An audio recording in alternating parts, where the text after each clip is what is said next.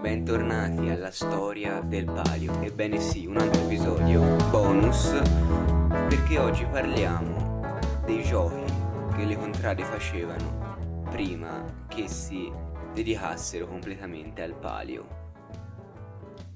Come abbiamo visto il palio in un primo momento era cosa dei nobili, le contrade prendevano parte ad altri tipi di giochi. Troviamo per la prima volta una menzione alle contrade nel 1424 per un gioco della pugna. Vi parteciparono Chiocciola, Giraffa, Selvalta, oggi Selva, e Zoccolo, oggi Lupa.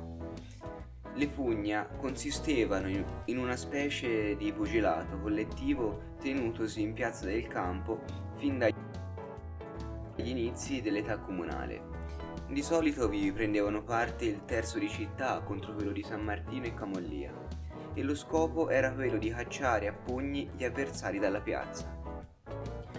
Alle pugna partecipavano i maschi di qualsiasi classe sociale e sopravvisse fino alla caduta della Repubblica. È la prima competizione che avviene tra contrade. Nella seconda metà del 400 le contrade cominciarono a prendere parte alle cacce ai tori. La prima notizia risale al 1468, ma solo dal 1489 viene ufficializzata la competizione e venne tenuta il 15 agosto per la festa dell'Assunta, da fare oltre al palio.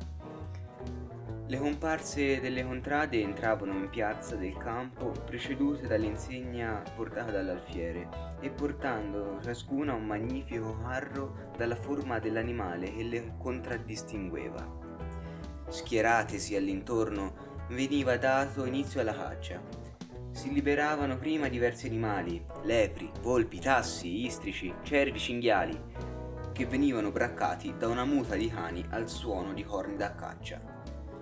Si passava in seguito alla liberazione dei tori, mentre al centro della piazza due giovani, seduti ad una tavola imbandita, mangiavano. Chi alla fine della caccia fosse rimasto senza aver mai tolto le mani dalla tavola guadagnava 10 scudi d'oro. Qualora fosse stato attaccato dal toro poteva soltanto difendersi con la spada o dietro al carro della propria contrada. Questo gioco permise alle contrade di radicalizzarsi sempre di più nella società e nella cultura senese. Le cacce continuarono fino alla loro proibizione imposta dal Concilio di Trento nel 1590.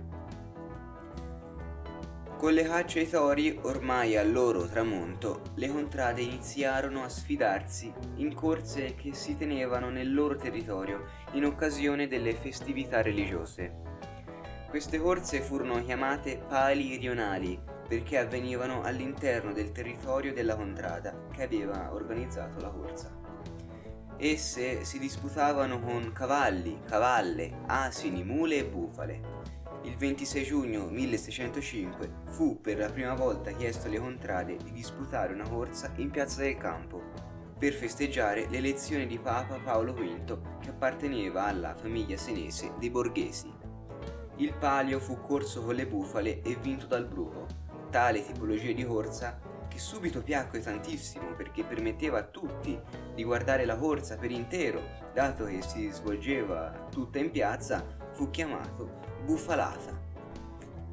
Le bufale venivano cavalcate da un buttero, ma spinte da un gruppo di pungilatori, contraioli armati di aste con punta metallica che spesse volte si azzuffavano con gli avversari.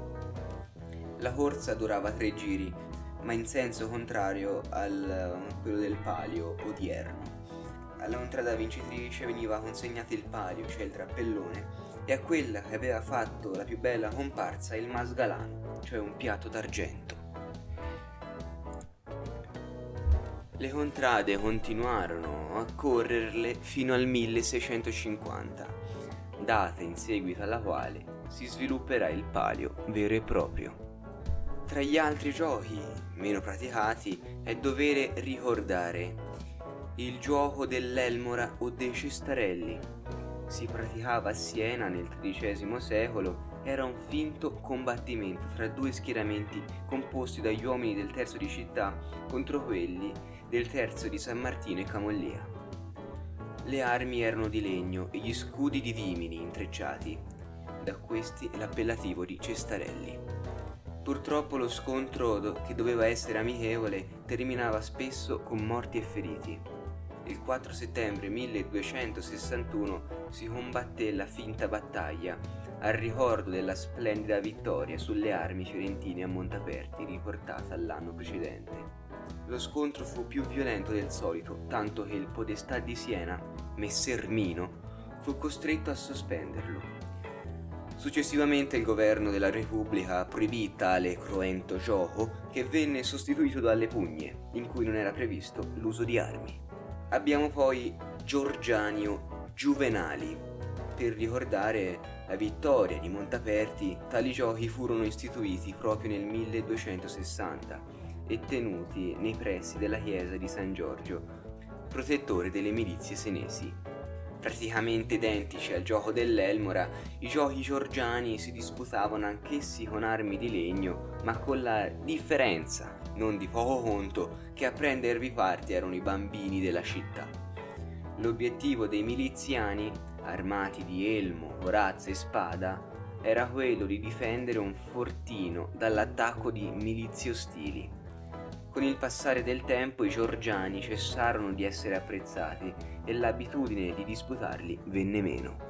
Andando avanti dobbiamo parlare della pallonata, una variante del gioco delle pugna prendeva luogo nel giorno di Santo Stefano. Due squadre eh, si presentavano contraddistinte nell'abito di diverso colore sul luogo destinato allo svolgimento del gioco, la piazza del campo o la piazza del Carmine a pugni, spinte e sgambetti si cercava di scaraventare il pallone nella porta degli avversari. Quando la manifestazione veniva svolta in piazza del campo, il pallone era lanciato ai contendenti dall'alto della torre del Mangia. Le porte erano costituite dalla bocca del casato per i terzi di Camollia e San Martino e dall'ingresso di via San Martino per il terzo di città. Senza successo nel 1904 e nel 1909 si tentò di riproporre tale spettacolo. Abbiamo poi il torneo riservato soltanto ai nobili cavalieri senesi. Nasce nel 1399 in commemorazione ad una vittoria riportata dal duca di Milano Gian Galeazzo. I nobili senesi si affrontavano nel campo per la prima volta ad armi cortesi. In tali circostanze la piazza veniva attrezzata con palchi dove prendevano posto i spettatori, mentre sul palco d'onore stendevano nobili fanciulle in nome delle quali si faceva sfoggio di coraggio e abilità. I cavalieri, armati, entravano a cavallo in piazza del campo, preceduti dagli araldi, accompagnati dai padrini e seguiti dagli scudieri. Compiuto il giro dei palchi, al suono delle trombe si disponevano al combattimento. Al segnale dato dai maestri di campo, i cavalieri si lanciavano l'uno contro l'altro. Vinceva il cavaliere che riusciva a piazzare tutti i colpi per iscritti nei capitoli della giostra. L'ultimo torneo fu effettuato nel 1602 in occasione di una visita a Siena del Granduca Ferdinando I. Infine abbiamo il gioco delle asinate, Nell'asinata i contraioli spingevano degli asini dipinti con i colori di ciascuna contrada. Al tempo stesso, contraioli rivali provavano ad ostacolarne l'azione e venivano detti pugilatori. Ciò provocava inevitabilmente delle zuffe a carattere anche molto violento.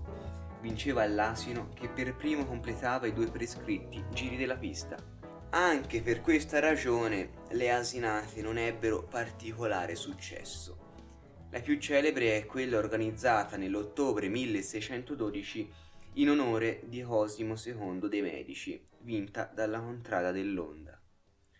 Nel 1641 furono certamente corse due asinate, quella del 15 agosto in onore di Mattias de' Medici, vinta dalla Torre, e quella dell'8 settembre vinta dalla Civetta. Alla contrada vincitrice venivano dati 40 scudi di premio e 20 distribuiti tra i pugilatori della medesima.